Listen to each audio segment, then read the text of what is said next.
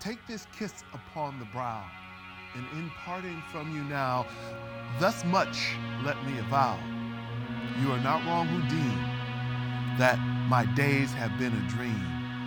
Yet if hope has flown away, in a night or in a day, in a vision or in none, is it therefore less gone? All that we see or seem is but a dream within a dream. I stand amid the roar of a surf tormented shore, and I hold within my hand grains of golden sand. How few, yet how they creep through my fingers to the deep while I weep, while I weep. Oh God, can I not grasp them with a tighter clasp? Oh God, can I not save one from the pitiless wave? Is all that we see or see but a dream within a dream?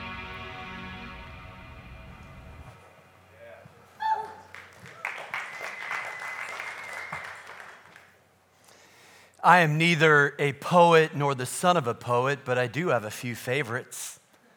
You just heard one of them. Is all that we see or seem but a dream within a dream? Edgar Allan Poe, 1849. I love Emily Dickinson.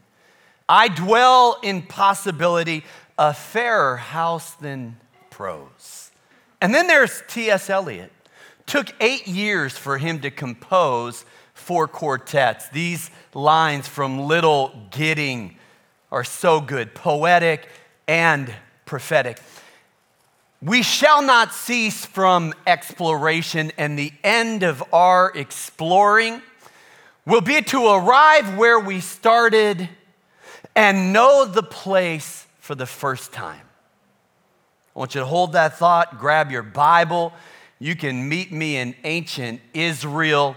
Joel is one of 12 minor prophets. Minor doesn't mean less important, just means shorter.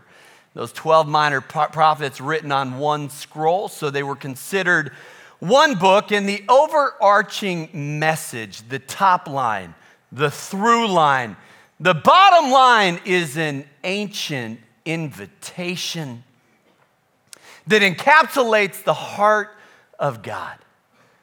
Return to me. There is a God who never gives up. There is a God who always goes after. There is a God who is watching and waiting with arms wide open. Return to me. It is the subplot of so many stories in Scripture, the most famous of which may be the prodigal son, but it's also the meta narrative Return to me is Ariadne's thread, and it's woven from Genesis to Revelation.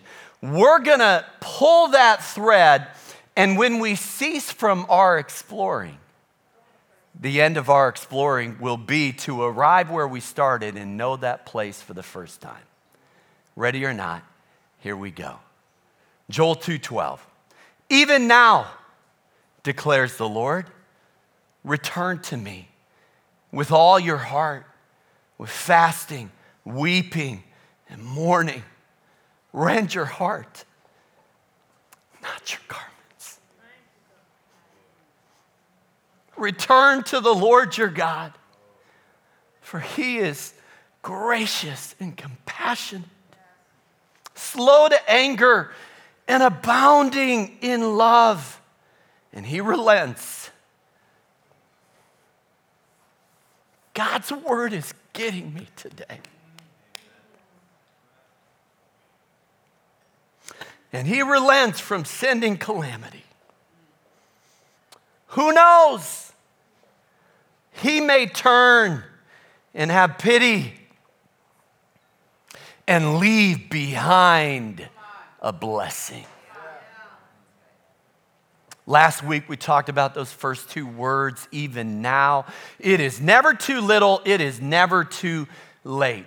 You can't feed 5,000 with five loaves and two fish, it doesn't add up. But if you put what you have in your hands into the hands of God, it doesn't add up anymore. Now it multiplies. Now 5 plus 2 equals 5,000, remainder 12. You have more left over than you started with. If God created ex nihilo out of nothing, it stands to follow that it is never too little. To the infinite, all finites are equal. There is no degree of difficulty with God. There is no possible or impossible. All things are possible, nothing is impossible. Lazarus was four days dead. The nail was in the coffin, but it's not over until God says it's over. Don't put a period where God puts a comma. Why? Add God to the equation, and it's never too late to be who you might have been. Even now, declares the Lord, return to me. Now, when I study scripture, I try to zoom in and I try to zoom out. And uh, I'll, I'll use a microscope and a telescope maybe to illustrate what I'm talking about. When you put scripture uh, under the microscope, be careful. Because the end goal is not to dissect Scripture. The end game is for Scripture to dissect me. Yeah, yeah, good, my thoughts, my desires, my motives. Study to show yourself approved, rightly dividing the word of truth. It's a conversation I quoted last week in his book, Eat This Book. Eugene Peterson talks about a conversation with the Jewish rabbi. Rabbi said, For us Jews, studying the Bible is more important than obeying it. Sounds wrong until you hear the rest of it. If you don't understand it rightly, you will obey it wrongly, and your obedience will be disobedience. Drop the mic, right? So sometimes you put it under the microscope and sometimes you look at it through the telescope. Why? So that you don't miss the forest through the trees. I want to do both this weekend, but we're going to start with the telescope. To fully appreciate the layer cake that is this passage of Scripture, uh, it requires a crash course in the theology of time. We live at the intersection of two theologies, two realities. The faithfulness of God is pursuing us from the past. Surely goodness and mercy shall follow me all the days of my, my life. The way we say that at NCC is we look back over our shoulder, oh, so far, so God. And then the sovereignty of God is setting us up for the future. He who began a good work will, comp- will carry it to completion. In other words, the best is yet to come, and we live where the, these two theologies and realities intersect. What a place to live, right? Yeah. Between the faithfulness and sovereignty, He hems you in behind and before. God's got this, God's got you. We read the Bible through Western eyes, but it is a Middle Eastern book. Very different perspectives on time. Uh, 2 Peter 3 8 is one of the most mind blowing, mind bending verses in Scripture. Now, Peter is actually quoting Psalm 90 when he says, Do not forget this one thing, dear friends. With the Lord, a day is like a thousand years, and a thousand years are like a day. Uh, reminds me of the man who, who said, Lord, how long is a million years to you? God said, A million years is like a second. Well, God, how much is a million dollars to you? A million dollars, like a penny. Man said, Can you spare a penny? God said, Sure. Just wait a second. the Bible has a very different perspective on time, and it's evidenced by two words in the Greek language. One is chronos, which is where we get the word chronology. We, we live by the clock, by the calendar, certainly believe in Lombardi time. If you aren't 15 minutes early, you're late. That said, chronos is measured in minutes, kairos is measured in moments. Kairos can be interpreted one of two ways redeem the time or seize the opportunity. And it requires more than a clock, it requires the infilling of the Holy Spirit. If Chronos is reading the big hand and little hand on the clock, then Kairos is reading the hand of God. Where is God at work and how can I join him? It is discerning the good, pleasing, perfect will of God. It is discerning the still small voice of the Spirit and it's exercising spiritual gifts, especially prophecy. Now, for the sake of time, one more observation. In the Western world, we tend to see time as linear. In the Eastern mindset, time is seen as circular. Read the first few chapters of Genesis, the last couple of chapters of Revelation, and the end of your exploring will be to arrive where you started and know that place for the first time. History is full circle. I'll show you a chart. You can take a picture. Thanks to our team for helping put this together. Uh, in the beginning, God creates the heavens and the earth. Bereshit Elohim bara. You get to the end of the book, and God says, Behold, I make all things new. In other words, it's Genesis all over again.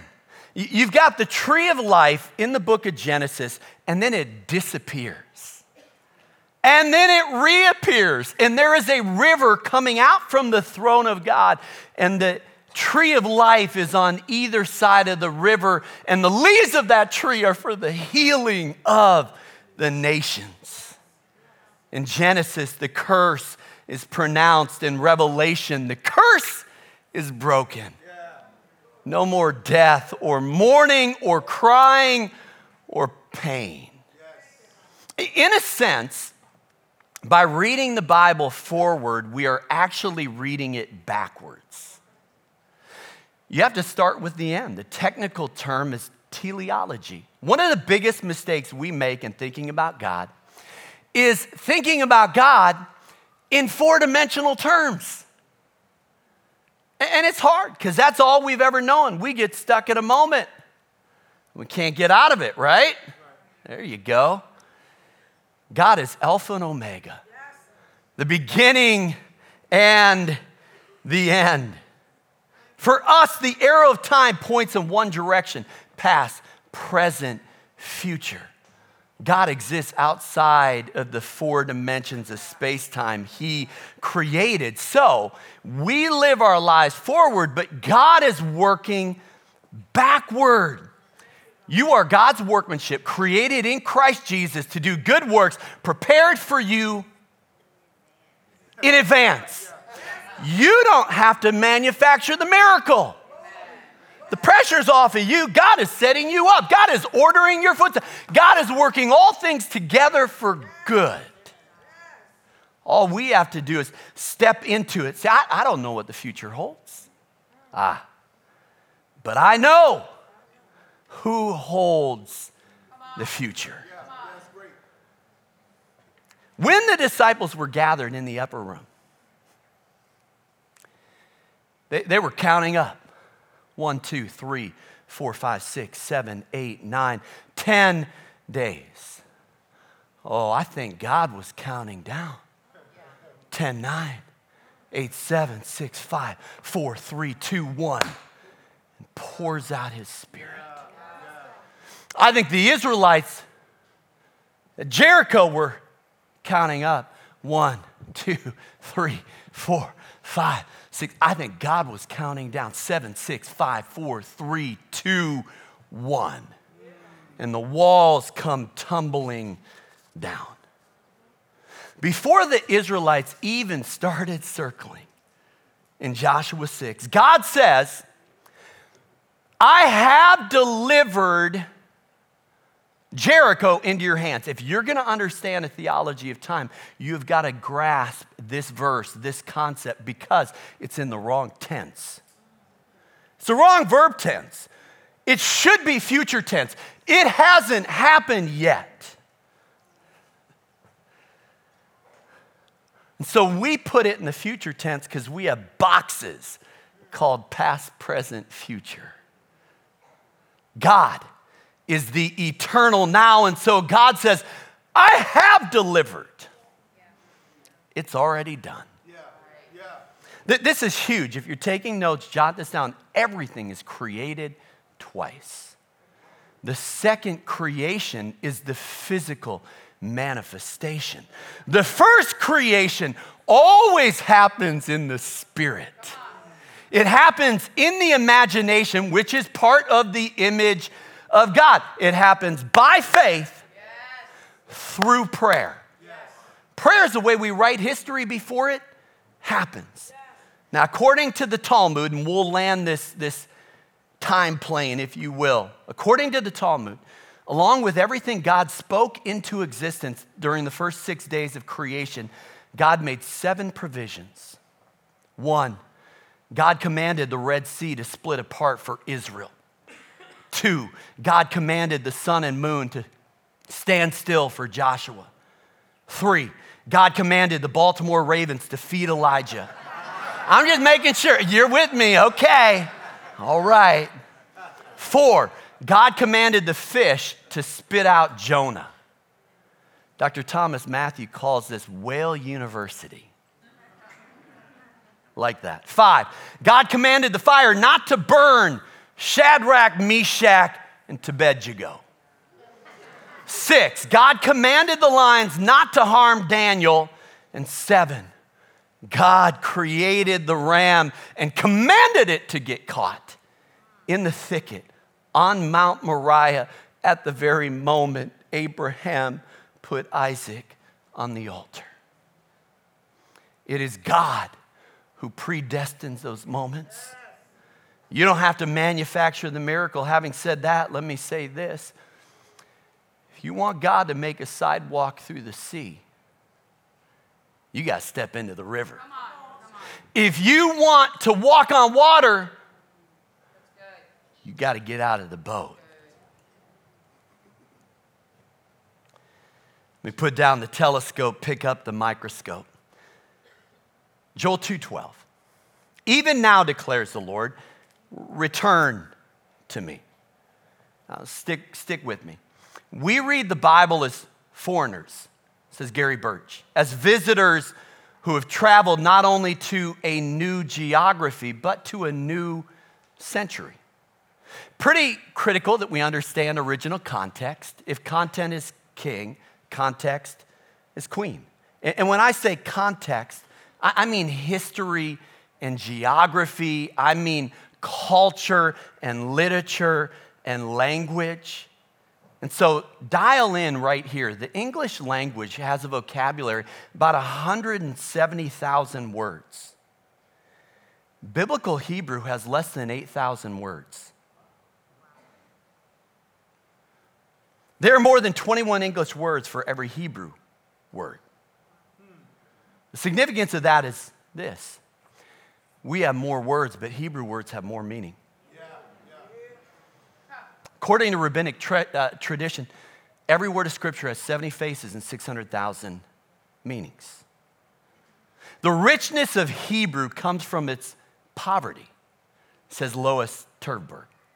Because the ancient language has so few words, each one, I love this, is like an overstuffed suitcase.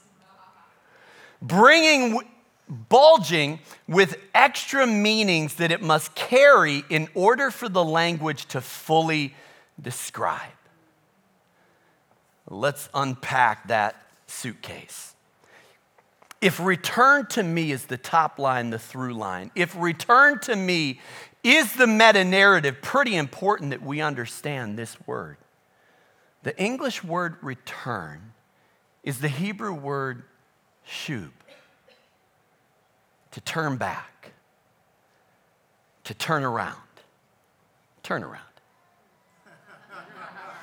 It's the rerouting feature on GPS that gets us back home. Shub is a 180 degree U turn. And that's why return and repentance come from the same root. And there is much emotion in this word. It's a deep longing for a loved one who is lost. It's the prodigal father watching and waiting, scanning the horizon. He gets up early, he stays up late. He is watching and ready to run at first sight. And I'm taking a little bit of liberty here, but shub is homesickness. In my head, I hear Hugh Jackman from now on. Shub is the chorus of that song. And I will come back home again. And I will come back home again. And then they sing it again and again. Home again. Home again. The most literal translation of shub is allowing yourself to be found and brought home. That is the heart of God. And I hope that is the heart of this church. We help people find their way back to God. Let me, let me change lanes. There is a concept in science called natal homing. It's an instinct within animals whereby they return to their birthplace, usually to reproduce and then die. Aquatic animals like loggerhead sea turtles will swim 12,000 miles a year. And yet, somehow, some way, will find their way back to the beach where they were born. Sockeye salmon swim 900 miles upstream, gain 7,000 feet in elevation to return home. This is still a little bit of a mystery to science how animals do this. One theory is geomagnetic imprinting, another theory is actually the olfactory cues from the smell of the water. But either way, it's amazing. Right. Yeah? Right. Do you think it's possible that we are imprinted? Do you think it's possible that God apple tagged us in the Garden of Eden? Our hearts are restless, said St. Augustine, until they rest in thee. There is a God shaped hole in the human heart. You know it, and I know it. And we try to fill that hole with this, that, and the other thing.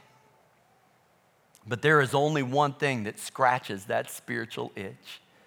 There is only one thing that resolves that spiritual angst, and it is a relationship with our Creator. Pope Francis calls it nostalgia for God. Well, Pastor Mark, how, how do I return to God? I'm feeling something in my heart. How do I return to God? This is so wonderful. You let yourself be found. You let God love you. Let, let me zoom back out. We're going to do this again, okay? Let me kind of look through that, that telescope because you have to go all the way back. You kind of have to look, look back all the way to Genesis. Before original sin, um, Adam and Eve eat from the tree of the knowledge of good and evil, and they experience shame. What is their ancient instinct? They hide, which is kind of hilarious when there is a God who is omnipresent. And what is God's reaction? Mm. He seeks them. It's the first recorded question in Scripture Where are you? I would suggest that the rest of Scripture is an answer to that question. That history is a really long game of hide and seek. we talk about seeking God, which is incredibly important. Don't seek opportunity, seek God. An opportunity will seek you. Jesus said, Seek first, not second, third, or tenth. Seek first his kingdom and his righteousness, and all these things will be added to you. Most of us get this backwards, and we end up with an inverted relationship with God. We want God to do all these things. Then and only then will I seek him. God, if you do this or that, then I'll seek you. Can I just shoot straight? That's spiritual blackmail. And God doesn't negotiate with terrorists.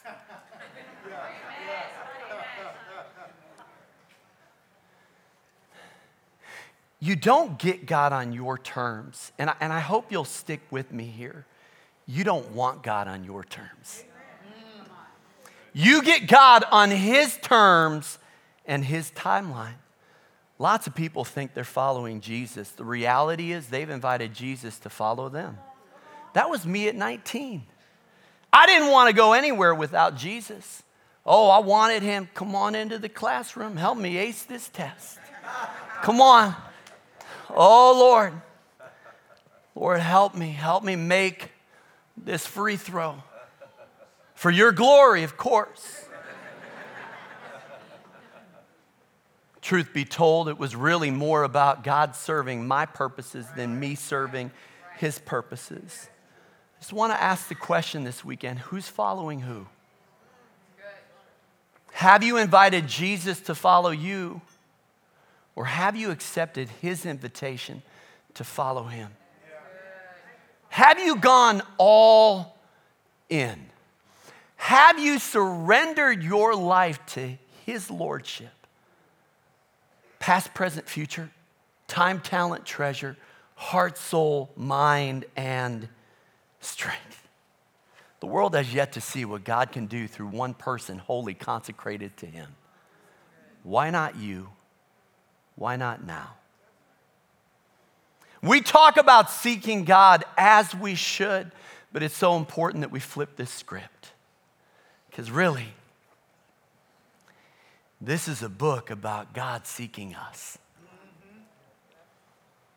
God who never gives up, a God who always goes after. Let me see if I can't close with this. Psalm 23. Let's put it under the microscope.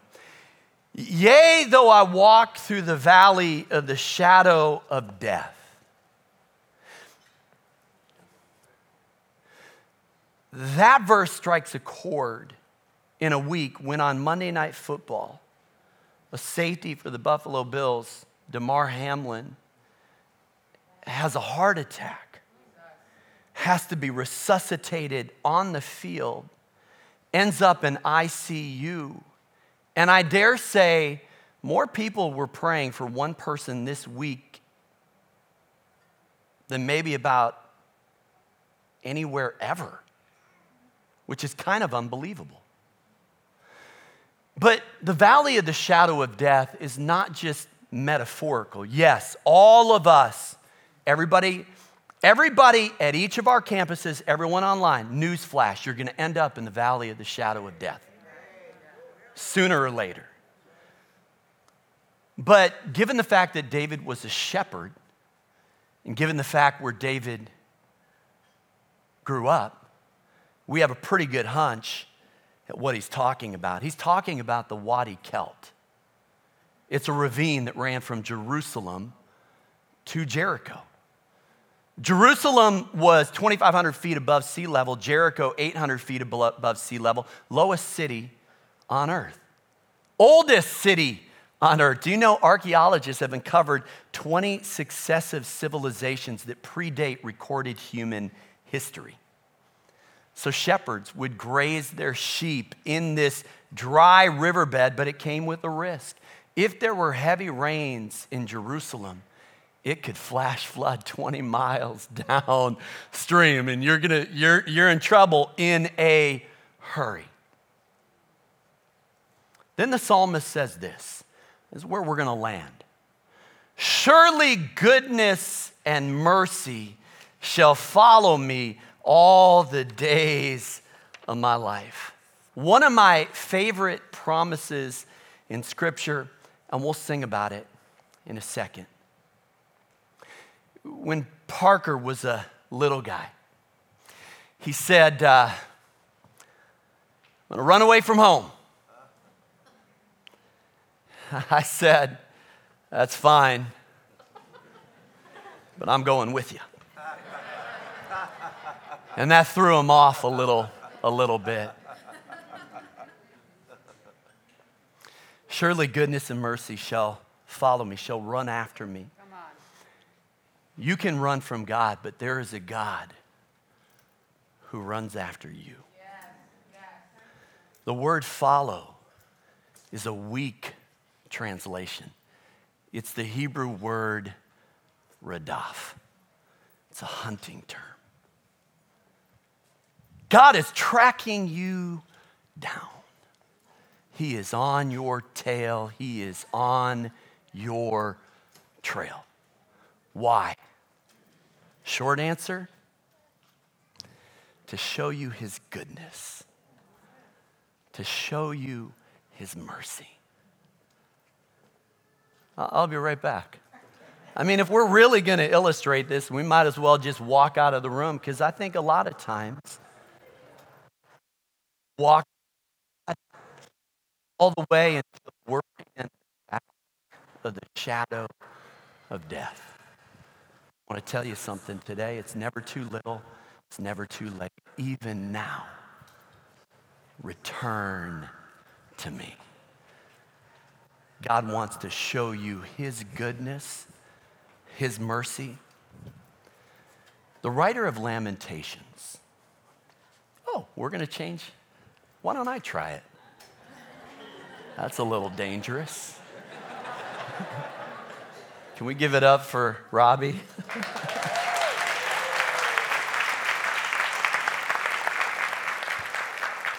the, the writer of Lamentations said, His mercies are new every morning. So again, God's chasing after us, right? Wants to show us His goodness and mercy. Mercy is chadash. And it means new, but not just again and again. It means new as in different. The mercy you experience today is unlike the mercy that you experienced yesterday, and is unlike the mercy you will experience tomorrow. It's a mercy you've never experienced before. Take your age in years multiply it by 365. Add in the number of days since your last birthday. That's how many days God has been seeking you. That's how many different kinds of mercy you have experienced from God. Can we thank Him for that right now? I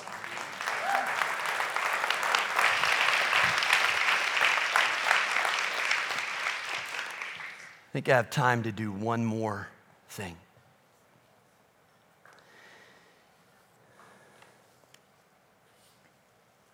Oh Lord, same psalmist, David, wrote Psalm 23, wrote Psalm 139. Oh Lord, you have searched me and known me. You know when I stand and when I rise, you perceive my thoughts from afar. You discern my going out and lying down. You are familiar with all my ways before a word is even on my tongue. You know it completely. You hem me in behind and before, and you lay your hand on me.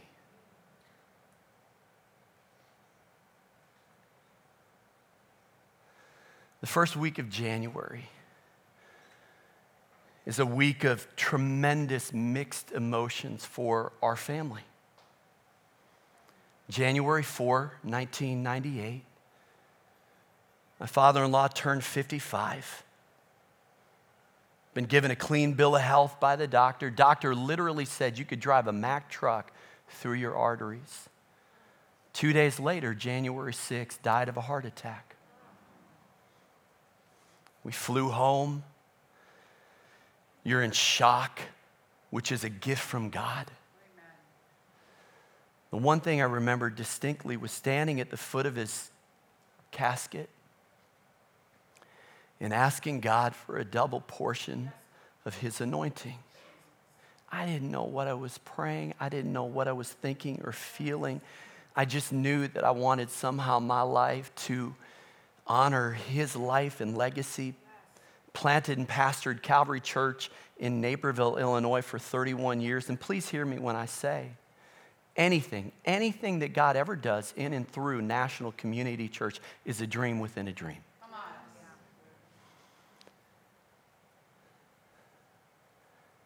We drink from wells we did not dig. We eat from fields we did not plant. We live in houses we didn't build. It's all a dream within a dream somehow that little phrase, you lay your hand on me, triggered a thought. And it was a flash flood of emotion this week. Because the most poignant memory that I had this week was as a teenager. I started seeking God. I would come to the altar You got to understand, my father was large, larger than life. His hand, you could fit a quarter through his ring. I'm not even kidding.